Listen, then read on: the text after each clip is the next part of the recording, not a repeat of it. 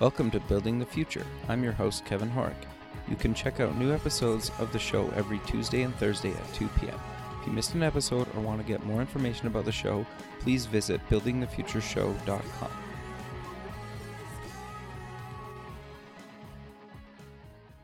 Welcome back to the show. Today we have Nick Chromydas. He's the CEO at Hunt Club, New Coast Ventures, and he was a Forbes 30 under 30.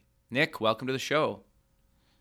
Thanks for having me, Kevin. Appreciate it. Yeah, man, you're you're doing a lot of interesting things, but maybe before we kind of get into that, let's get to know you a little bit better and start off with where you grew up.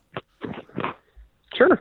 So I grew up in uh, in Glenview, Illinois, which is a suburb in, in north of Chicago. So it's Okay. about 13, 15 miles away. Okay, so born and raised Chicago. Um, you what kind of got you interested in technology and startups early on?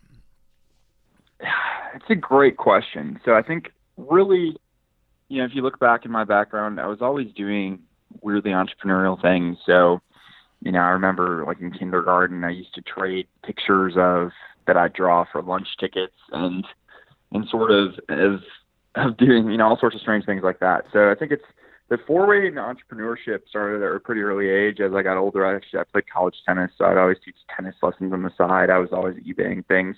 And I think I really fell in love with technology a little bit later in my career when I realized, you know, it's essentially you have distribution and access to anyone at any given point versus traditionally trying to sell somebody or some something on a storefront or or you know in words very small or intimate or one to one access. The idea of like that scale and distribution was was something that was always really exciting to me as uh as I kind of started to learn and understand technology.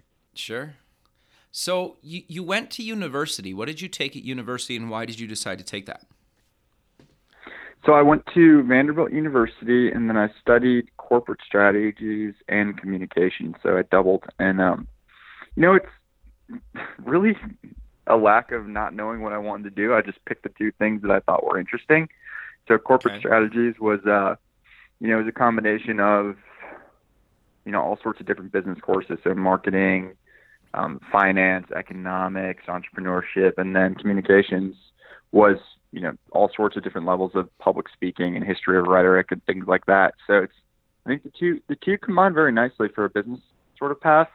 But truthfully, when I chose, I just basically picked out of a hat. Um, had no clue what I wanted to do. No, it's it's interesting, man. Like I, I love when people are kind of honest about that stuff, right? Because I think there's a lot of people out there that they come out of high school and they're like, I don't really know what I want to do with my career or as a career or you know, like so I, I- think that's that's interesting. And as we kind of move through kind of your career, I, I think like it how you kind of came to where you are now is, is, is interesting. So you graduate university, walk me through what you did kind of after that. Yeah. So my first job out of school. So I was uh I played college tennis Okay. at university, and so my first job out of school, I actually coached the uh, the Northwestern women's tennis team cool. in uh, in Evanston, Illinois. So yeah, yeah, it was great. I mean, it was a it was a really interesting segue into uh into my career because it was something I'd played tennis every day of my life up until 22, and then uh and then went and coached my first year and you know was uh was leading a group of about 12 really high performing young women.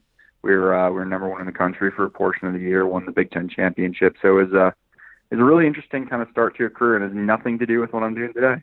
Sure. No, that's great. So you, did that for a while. You worked at KPMG. You you founded a Mhm. company. Um, kind of walk me through that whole kind of part of your life bef- up until you decided to found New Coast Ventures. Yeah, so so always wanted to get into consulting. Okay. I thought, from my understanding of what consulting was, it was a great way to start a new your career in business. You'll get to see multiple industries, work on multiple problems, work with clients, learn sort of a very you know wide range of skills. So I thought that'd be a great way to kind of launch my career. So ultimately, after uh, after Northwestern, I networked my way into a job at at KPMG. But the interesting thing is the way that I did that. So Okay.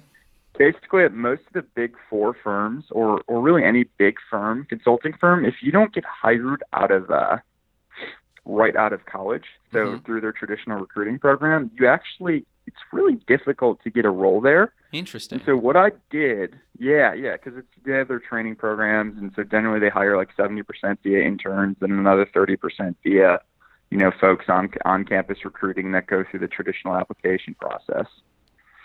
And so what I did was I had this idea.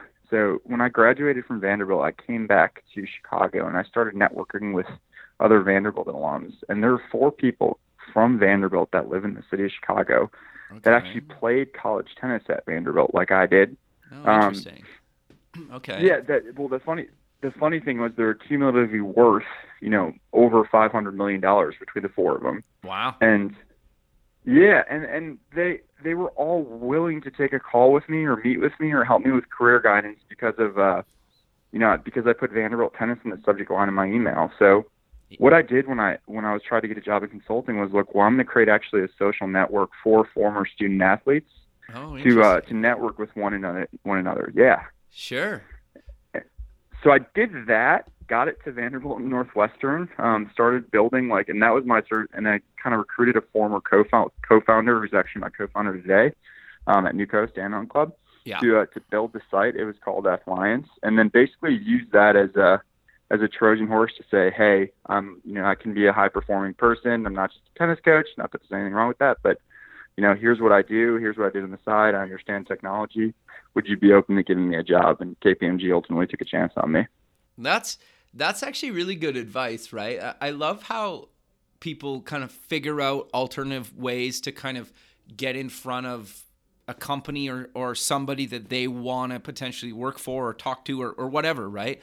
So I, I think that's really cool how you, you, you did that. And so, Thanks. at what point did you decide to kind of start New Coast Ventures, and what exactly is it? Yeah. So we started New Coast about three years ago now, mm-hmm. and uh, and it's a hybrid innovation studio. So what we're doing is we're actually investing in companies. I raised a small fund to do that. Okay. Um, we're starting our own internal companies, our own concepts, and then we're actually a small digital agency. Oh. Okay. So it's uh, yeah. So we're doing those three things, and the first, as you know, the first company that we started out of that incubated role is uh, is Hunt Club, which is a yeah. referral recruiting platform. Sure, and we'll get to that more in deep or yeah. deeper later, but but sure. So okay, so what exactly? Like you kind of obviously just kind of gave a quick overview, but like for people that don't really understand the space, what does that really mean? And what do you guys kind of walk me through the whole process of like going from idea to actually kind of launching something? Yeah, so for what that really means, if you distill it down, it's we build technology for other people that okay. pay us as like a traditional vendor. Um, Got you. We build our own we build our own products and services that we think are a good idea, mm-hmm. and then we invest money into people outside of our ecosystem that are building cool things that we believe in. Got you. Okay, that's very mm-hmm. cool. Keeps it fun, right? Yeah, yeah. You know, it's for us. If you look at a lot of the things that we're doing, they uh, it seems like they're pretty disconnected, but they're all relatively connected to some degree. So as we you know, build great things for clients outside of our own ecosystem. Um, we develop relationships, we understand and learn their problems, and then we can actually build technology that that's under our own brand to help them solve some of those problems. So it's, you know, a lot of people, and we talked about the next question being like how to take an idea to traction, right. or an idea to a product to a sale. You know, a lot of it's contingent on understanding a customer's problem. Sure. Um, and there's no better way to really understand the customer's problem than to really you know, work with them on something and really understand their pain point and and kind of, you know, what it is they're really looking to solve that problem. Sure. So how do you guys decide who to work with then? Yeah, from uh from, you know, an entrepreneur's perspective investing or, or just uh from a client's perspective. Well, almost both. I'm curious to know kind of how you guys decide that. Yeah, so for the entrepreneurs that we back, um, you know, really what we look for is is kind of two or three different things. The first is someone that's gritty, that is building sort of their life's mission. And so, if you think about some yeah. of the, the, the some of the founders we've backed, if you look at their trajectory as a company, they uh, they probably should have shut it down at two or three point times before they even come to us for funding. But they're so obsessed with solving that problem that you know it's it's it's just something that they're going to figure out. So a great example of that is a guy in our portfolio um, named Julian from Learn Metrics. So he's been building his company for five years now. Yeah. And uh, has it at a great point. But before that, he was, uh, and what Learn Metrics is, it's, uh, it's sort of like a mint.com for education. Oh, So interesting. Yeah, it's a, it's a really it's a really cool company, a really great product. So what they do actually is is what he did is fascinating. So he was a teacher beforehand, Okay. and then uh, and he's also a software engineer. So he basically built out this massive spreadsheet that was his platform um, because he wanted a better way to understand how his students were performing. Okay.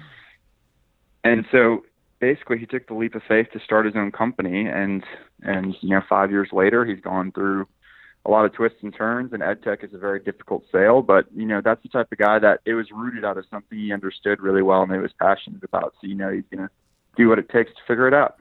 Sure, but I, but I also think like that's also really good advice in itself. Like just because you know the industry and you you you even could have a really good product, sometimes it takes years before it catches on, right? Like so many people mm-hmm. read online that they like launch a startup, they become a billionaire and they live the good life. Well, it's like that of course that can happen, but it, it can take a decade or a decade of failures to pivot into a success that you could sell for a million bucks or, or something, right? Like, I- think if if you're not willing to grind it out for a number of years, you can still be successful, but it, it's a lot harder, at least in my experience. Yeah. No, I, I think that's dead on. It's you know every so we've done 24 investments to date, Sure, and we've been wow. investing for three years. And you know all the companies that we've invested in, the companies we started internally, always takes twice as long as you think it will. Yeah. You know, twice as much capital. Um, so if it's if it's not something that you're if you want to start a business today Mhm. and you're not willing to dedicate 24 months to it before you have any sort of idea of traction um, or a customer or really you know a good first version of the product i would say don't even do it because it's you're you're going to get to a point where you know the frustration of all the barriers to get something off the ground will eventually prohibit you from actually doing it and it's just you know I, so the, i like to tell everybody that we work with and when we're starting something you know this isn't a flash in the pan let's do everything that we can to uh to minimize our risk, but let's understand that this is going to take two years before we get on a decent baseline. Sure. So, are we really going to commit that to it? No, that's fair. So you, said kind of earlier that you're looking for people that kind of have the drive and passion to kind of stick with it long term. How do you like what do you look for in an individual because obviously like you at some point you need to decide to take a chance on them, but what do you kind of look for or are there certain things that you know you can recommend to people that they need to kind of work on if they don't have the skills or that you're about to mention? Yeah. So, I think it's it's like perpetual improvement. Okay. So, you know, my take on business, right, is the things that people need to be successful in business. Anyone really can do or has the quality to, qualities internally to do. okay. um, as long as someone's willing to to learn and move quickly as fa- as fast as possible. So, you know, really what we look for is if we're talking to somebody that we're interested in and they tell us, but it's a little bit too early, or you know, we think there might be some things that we need to flush out and figure out, or they need to figure out. Mhm. You know, what we'll say is come back to us in three months and let us know what you're working on and what you want to achieve in those three months. And so the best litmus test that I found to really understand if someone can uh, will build, you know, sort of what they they say they can or what they want to is you're really understanding what it is they're trying to do in a quarter um, Mm, and seeing if they actually do it. Follow Sure. through is so important when backing a company. Sure. No, that that makes a lot of sense, right? It, it's kind of like the proofs in the pudding, right? Like whatever like if you tell me you're going to do this, if you don't attain it, at least tell me like why you didn't attain it, right? I think that's just as important, right? Because new things could pop up. You have no idea what's going to happen, right? Like sometimes in a startup things change weekly or or sometimes if you're moving that fast like daily, right? Which is kind of That's Go ahead, sorry. I was going to say absolutely. Like you don't have to hit everything perfectly, but if you have an understanding as to why you didn't, you know, that shows that you have enough kind of enough understanding of the game to make something successful. Sure. So, are you guys just working with kind of local Chicago-based companies, or does are you guys kind of spread out across the states, or or kind of how do you decide geographically where to invest? Yeah, so we're pretty widespread. Okay. Um, we've done three or four investments in San Francisco. We've done um, a bunch in one or two in New York. Really, primarily where we're focusing on, though, going forward is building businesses in the Midwest. Okay. Um, just because that's where we're from, that's where we're headquartered. It's where we can kind of, you know, give certain strategic advantages. It's it's really kind of in our backyard, so we Sure. think that we can lend a hand via our network or. Or really just kind of helping in person as much as we possibly can since it's so close. Sure. So you mentioned you've done Mm-hmm. 24 investments. Are you guys kind of sticking in certain verticals or does it not really matter or how do you guys kind of decide which kind of verticals you guys pick? We're pretty vertical agnostic. I will say the last 12 months, what we've been focusing on more so are uh, technology enabled services and marketplaces. Okay. Um, what does that mean for people I that lo- don't know what that means? yeah, so I love tech enabled services for a number of reasons. So, what, what that means is essentially if you think about a, a traditional service, right? So, um, accounting, a Mm-hmm. Okay. bookkeeper, or consulting, or estate sales. We just invested in a company called Everything But the House that does uh, online estate sales. Okay, interesting. What it what it means is essentially you can take a traditional services industry and apply different pieces of technology around delivering that service to uh, to get better margins, to get certain efficiencies that uh, that a traditional services company can't. Sure. And so the reason why we love that model is because um, services generally you can start generating revenue very quickly. sure. So, and obviously, you know, as a business or as an early stage company, revenue allows you to cure some of the other pain points of, of you know, maybe missing targets or or other types of hiccups. So, uh, we really love that model. We think it's a great model to building a successful business in the Midwest. So, I think, uh, and especially with a lot of the distraction today in technology, where people are launching things every single day, it's getting increasingly more difficult to actually get someone's attention to uh, to buy your product. So, I think building a services component first and then building you know technology to amplify that service is a is a model we love here No, I, I- think it makes a lot of sense. And that's kind of, it seems to be the next kind of big trend is kind of maybe you still, yes, build a tech, web, mobile component, all of them, hardware integration, whatever, but actually going back into kind of the physical world and then bringing technology into it, like you just mentioned, right? Like with, Yeah. with that startup, with the estate sales, like that totally makes a lot of sense, right? And Amazon's even doing that now with their little like Go pop up like little grocery stores, right? Which so like I mm-hmm. think big companies are starting to do it as well and I think you're right, like you guys are in this kind of up and coming sector that makes a lot of sense, right? And so I think for anybody listening that you guys are you know kind of if th- if that's what they're looking to do and you guys are building tons of these like you guys have been through a bunch of these now you're working through a bunch of these now just having somebody that understands kind of the struggles that come along with trying to bring technology into something that maybe an industry that doesn't necessarily known for being technical right? Or having technology in it really. Definitely. Definitely. I think it's it's one of the reasons i'm excited about the midwest too. Because Sure. if you think about the midwest what we have is quite a bit of the fortune 500 here um, a very large services component but uh, but not a lot a lot of huge tech company acquirers right So, you know, we don't have Google, Facebook, Amazon, anyone really headquartered here. So it's the types of things that work here, I think, are a little bit different than uh, that work in other regions, either on, on either coast. So I think, uh, you know, it's it's one reason why we focus in that sector because everyone, it's a very, very, very big services market. And I think uh, focusing on that allows, you know, the folks that we back or the things that we build to get traction quicker. Yeah, no, that that totally makes sense, and I and I also kind of like that that you guys are basically you understand kind of what works in your market, right? And and you're kind of going after that, right? Because yeah, you could probably create like a Silicon Valley stereotypical startup, but you're right. Like if you don't have big companies around you like Google or something to potentially work with or buy, like it's a lot harder. It's it can happen, but it, it's harder, right? And sometimes it doesn't make mm-hmm. sense to to do something that just makes it a lot harder on on the company, right? Totally. I, I liken it. I use this analogy for a lot of the companies that we you know talk to or look at. It's it's like the they call it the Orange Grove uh, analysis. Okay. Whereas like you wouldn't start you wouldn't start an Orange Grove in uh, in Chicago or the Midwest or uh, or really you know any type of farming business that relies on warmer weather because it will die. Sure. So it's it's really focusing I think on the things that your ecosystem or whatever market you're in can provide strengths to will give you a leg up.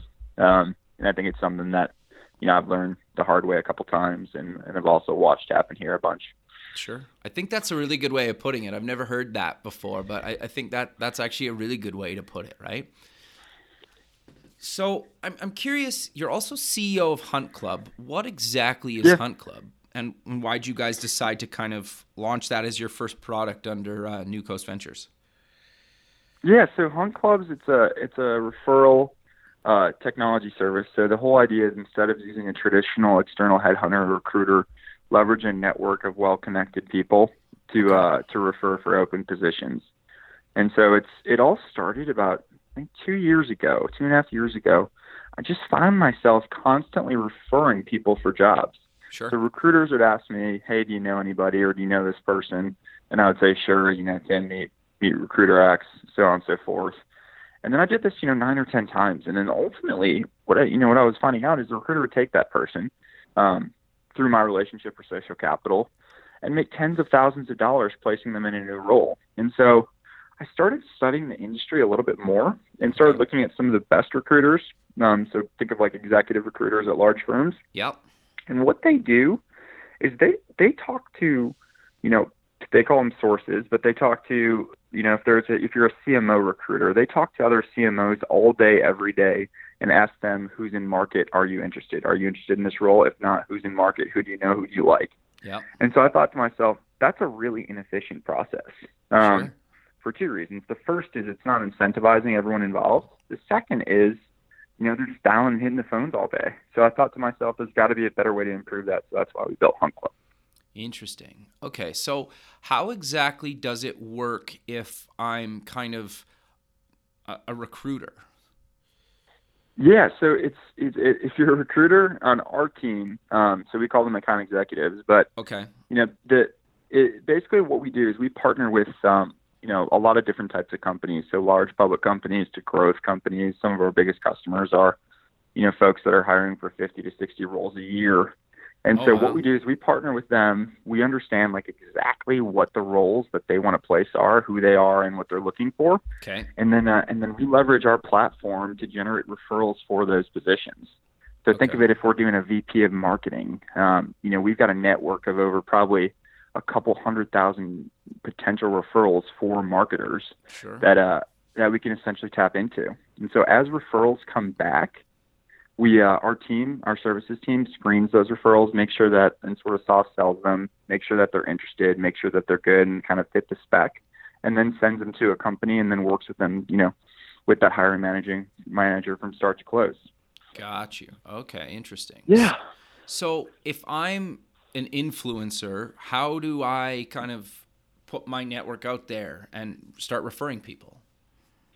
Yeah, so we do we do it two ways an influencer can refer. The first is uh, when you sign up, you can drop your network in um, via Excel spreadsheet, and so it's super seamless. It takes about you know two seconds, Okay. and then uh, and then there's really two ways for an influencer to refer. The first is that we'll actually our platform will uh, will send you recommendations of who in your network might be a great fit for a role. Okay. And so all you have to do there is really click a button and say, yes, this person's great. Feel free to reach out on my behalf. The other way is we built basically a job board um, internally for all influencers. So as you know, Kevin, you're out and having a coffee meeting with someone or a drink or something along those lines, they tell you I may be looking for what's next. You can actually go on mobile and see, uh, you know, what roles are open and refer them directly via there. So it's really a push and a pull sort of methodology. Got you. Okay. That's so how does that kind of like from like a privacy side of things, how does that kind of work when I'm like I think, "Oh, this person could be really good for a role." I reach out like I guess how much access do you have to my just randomly contact people? Like it sounds like I have to approve everybody that you guys reach out to on my behalf. Absolutely. So that's Okay. that's exactly right, and that's sort of the Hunt Club promise is like we never reach out to anybody or use anybody's social capital unless one of our influencers refers them or gives us permission. Got So Okay. that point is so important to us because it's you see so many bad actors in the recruiting space, sure. you know, loosely using other people's names or reaching out without really getting clearance, and it's you know something that we want to build from the start is a great community of trust with our influencers. Sure. So for for people that don't really maybe have never heard of Hunt Club, like kind of walk me through. So I refer a buddy, he gets a job at this company. W- what mm-hmm. happens? Yeah, so what happens is then you'd uh, you'd be eligible for a pay it forward reward. We call it a pay it forward reward, and it's uh, anywhere between two to five thousand dollars actually for that referral, and it depends on what level of the role it is. So for some of our executive roles, you know, the fee structure goes up, so the the pay it forward reward goes up. For uh, for more of our mid market or entry level roles, it uh it's a lower lower value. So. Um, literally, you refer your friends. If you ever want to check in on how that referral is going, you can log into the dashboard and check, or you can contact someone on our services team, and then uh, and then from there, it's out of you know it's out of your hands. If they if they get the role, you'll get a check from us within uh, within 60 to 90 days after they take the position. Got you. And then I'm assuming you guys monetize by taking a, a cut of that referral if if that happens, or how do you guys monetize this? Exactly right. So we operate um, traditionally in a in a similar business model to a lot of firms. And so firms generally do two types of models, either a contingent, so you know, I don't pay you anything unless you place a role, or a consulting model. So it's you're going to pay me regardless if you place the role. We don't think those are the best models. So what we do is a shared risk model. Okay. So you'll pay a very little upfront to start working with Hunt Club, and then uh, and then a lot more if we're successful and gotcha. then uh, and then we take a piece of that and distribute the rest to influencers. No, I, I think that that makes a lot of sense, and and it, it's interesting because I, I think you're right to your point, like a, a little while ago, that the industry is kind of broken, right? And and I and I like companies that are trying to fix that, like like what you guys are doing, because you're right. They just kind of cold call or cold email all day long, right? And reach out to people all the time, just saying like, "Do you know somebody for this?" And it's like, well, it's interesting, right? Because some people find that kind of super annoying. Like you'll see on like LinkedIn, this is like recruiters do not contact me, right? But if like right. a friend says sends them saying like, hey man, like I think you'd be really good for this, and you know if you especially if you know the company or know the person that you're connecting, it could be really beneficial. Totally, and I think you hit on like a really really important point of what the the value of what we're doing is is a lot of really amazing opportunities actually get lost because of who packages and presents it to a candidate or a person. Fair enough. So what Hunt Club does is really kind of take the power of of almost like a team sport in recruiting where you know someone may not be looking but if if the right opportunity comes across their desk from the right person that they trust um and it is that right opportunity you know we don't want those folks to miss out on it so it's i think you know really it's it's how do we get the best people referring the best people for things that are important and relevant to them no, I, I think that that makes a lot of sense. So you were also named a Forbes 30 under 30. Kind of how did that come about and why did Forbes select you? Like it's kind of obvious, but I, I think like I'm I'm kind of curious. Walk me through that whole process. Yeah, yeah, you know it it was uh I was honored to get it. It's a, it's an amazing reward, especially in the category I was in. Um, sure. But really, it it uh it, I got nominated by a couple folks that we do business with um, that are friends. Okay. And from there, you know, it really was just filling out an application and having a few phone calls and interviews and and uh and got the uh, got the award a couple months later. So it was it was a really straightforward process and I think um yeah, I think it helps that I was nominated by a couple folks that had received it in the past. Okay. So Forbes calls you and kind of gives you like asks you a bunch of questions like like how does that kind of what do they kind of ask you i guess yeah you know they really want to dig into you know why why you started your business who you are what you're doing what your plans are for growth you know what your big picture vision is and then they dig into some of the more tactical of you know how many people currently work at your company um, some thoughts around revenue numbers or where you can be in the next year what your goals are from a financial perspective. And so it's you think of it as really doing a great job of digging through and understanding the the why you're doing what you're doing, and then uh, and then also digging into uh, to a bit the how you're doing it. Got you. Okay, and then so like they they they selected you, and then what happens? Do you have to go fly to their office, or like what what is that kind of when they actually give you the award? Yeah, so it's uh, it's published in um in the magazine, and then uh, there's a couple really cool events that they put on. So I got to go to Boston this year, okay. where their their annual Forbes, you know, 30 to under 30 event is, and all the all the folks that are awarded actually meet up there for for about four to five days for you know really amazing speaker conferences. So I got to hear Richard Branson speak. I got Very to hear um, Ashton Kutcher speak, and then uh, and then networking events, concerts, you know, great food events. So it's basically they put on an amazing an amazing four to five days where you can really you know get to know other folks that were in the cohort of uh, award winners, and then uh, and then really learn a bunch of great content. Sure. So, how many people do they kind of pick every year?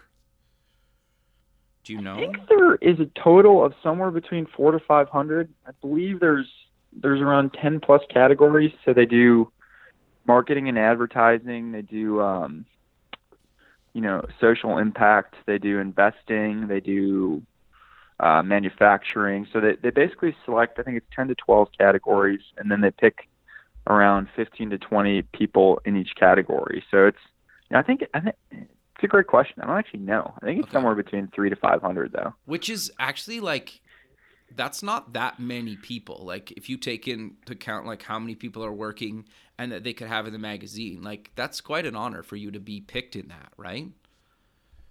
Oh yeah, I appreciate it, man. I got lucky. Yeah, but I, I, I like to say it's like created luck. You know, I think everybody that's been Yeah. successful, like there's some luck involved, but like I think you need to keep trying at it until like eventually something lucky will happen to you, right? And sometimes it takes a year, sometimes it takes a decade, and you have no idea. I, I think, you know, luck favors those who never quit or give up on something Totally. and, and care, care very deeply about it. So it's, you know, I think what I really try and do with our team and with our, and our customers who work with us is try and really let them know how passionate we are about either helping their business or how passionate about it we are we are about like building you know the future of sort of entrepreneurs and leaders internally so it's i think it's as long as you're aligned with what you're doing and you're, you have passion about it i think it's ultimately at some point you will be successful if you don't stop trying Sure. And I- think, but you're also helping people find and, and build their own dreams, right? yeah Like- it's uh you know when we when we take someone and work with them on their dream product or idea it's uh it's an, it's really enriching and rewarding Sure. So so what's kind of next for you? You're you're doing New Coast Ventures, you're you're doing Hunt Club. Like are you obviously you're going to still keep working on those, but is there anything else that you're looking at kind of doing in in 2017 or you're just going to kind of keep focusing on what you've been doing? You know, 2017, if uh, if we do it correctly, will grow dramatically in each business line. Okay. Um, we'll probably invest in another four to six companies, and then we're looking to start two new companies actually internally. Very cool. So you're going to be busy. yeah, yeah, I need to. Yeah, I'm getting I'm getting married in April too, so Oh, it's, congrats, uh, man. to the equation. That's great. Thank yeah, you. you, yeah, you so it's uh, yeah, you got a lot. You got a lot on your plate, but it's good, man. Right? Like you, you're keeping busy, and uh, you know, you never know where things go, right? that's right. So, so I'm curious. Just kind of, we're coming coming to the end of the show. Is there any companies that you guys are maybe, if somebody you're like, I really want to potentially work with a company in like X vertical? Is is there a thing, or or do you not really think like that? You know, I love very I love unsexy industries. I love Okay. I love companies and, and industries that have never really thought about using um, technology before in a way that could help their business. So I think uh, some of the companies that I admire in spaces that I'm you know interested, or at least in, in areas I'm interested in, are you know I don't know if you've ever heard of Rubicon Global. They're uh, you know they're yeah I mean like they're building some incredible stuff in the in the waste management and the in the recycling space Yep. you know, five years ago, you, someone would call you crazy if you wanted to build a tech-enabled service around waste management, right? So Sure. Um, everything but the house is building an amazing estate sale marketplace using technology to facilitate the whole process. So they're, you know, literally you can you can sell everything in your home um, with one service provider, which is incredible for a number of different ways in that market. So I think it's what we're really interested in the future is, you know, and Hunt Club is is tackling a market where you know, every single recruiter pretty much in every firm has used the same technology for multiple decades with the exception of LinkedIn. Oh, So it's it's really uh it's really spaces that haven't really been touched or thought about using technology is really what I'm interested in. Sure, but you, you touched on something great. Like I think there's a lot of money in the non-sexy industries bringing technology into them, right? Like the chances of you creating the next Facebook or Instagram or Snapchat or something like obviously it can happen, but like you can make a very good living or like an extremely good living like building something in kind of a non-traditional sexy industry, right? And I think sometimes people forget about that, right? And there's a lot of big problems to solve in you know, kind of tr- non non tech kind of spaces, right? And bringing technology Ab- into them. Ab- absolutely. I think, um, you know, you think about all the Snapchats, Facebooks, Amazons, Googles of the world, right? Yep. There's a handful of those, and then you think about the. Not to say that we're trying to build small businesses here. We're we're going after really big markets, but you know, if you think about the millions of small business owners that are creating and generating massive amounts of income, creating jobs, and building great lifestyles. Like I think it's, you know, it's uh, approaching it that way and then scaling with capital. I think is an amazing way to think about building a business, just because you've already proven it works. You've proven you've got a customer base, and now you're going out and raising venture funding to to grow the hell out of it. So it's, you know, I think it's it goes back to uh, I think whatever works for the entrepreneur. But I always found I was better at building businesses when uh, you know, when I was a customer when I first started. No, that that totally makes sense. But sadly, Nick, we're coming to the end of the show, so let's close with mentioning where people can get more information about yourself, New Coast Ventures, and Hunt Club. Yeah, so uh, so you can check out www.newcoastventures.com and then www.huntclub.co. That's .co. And uh, and if you're ever in Chicago, we're based here. Would love to uh, would love to meet anybody. Perfect, man. Well, I really appreciate you taking the time into your day to be on the show, and I look forward to keeping in touch with you. And have a good rest of your day. Thanks, Kevin. Appreciate it. Perfect, man. Have a good one. Thanks for having okay, me. Bye. Bye.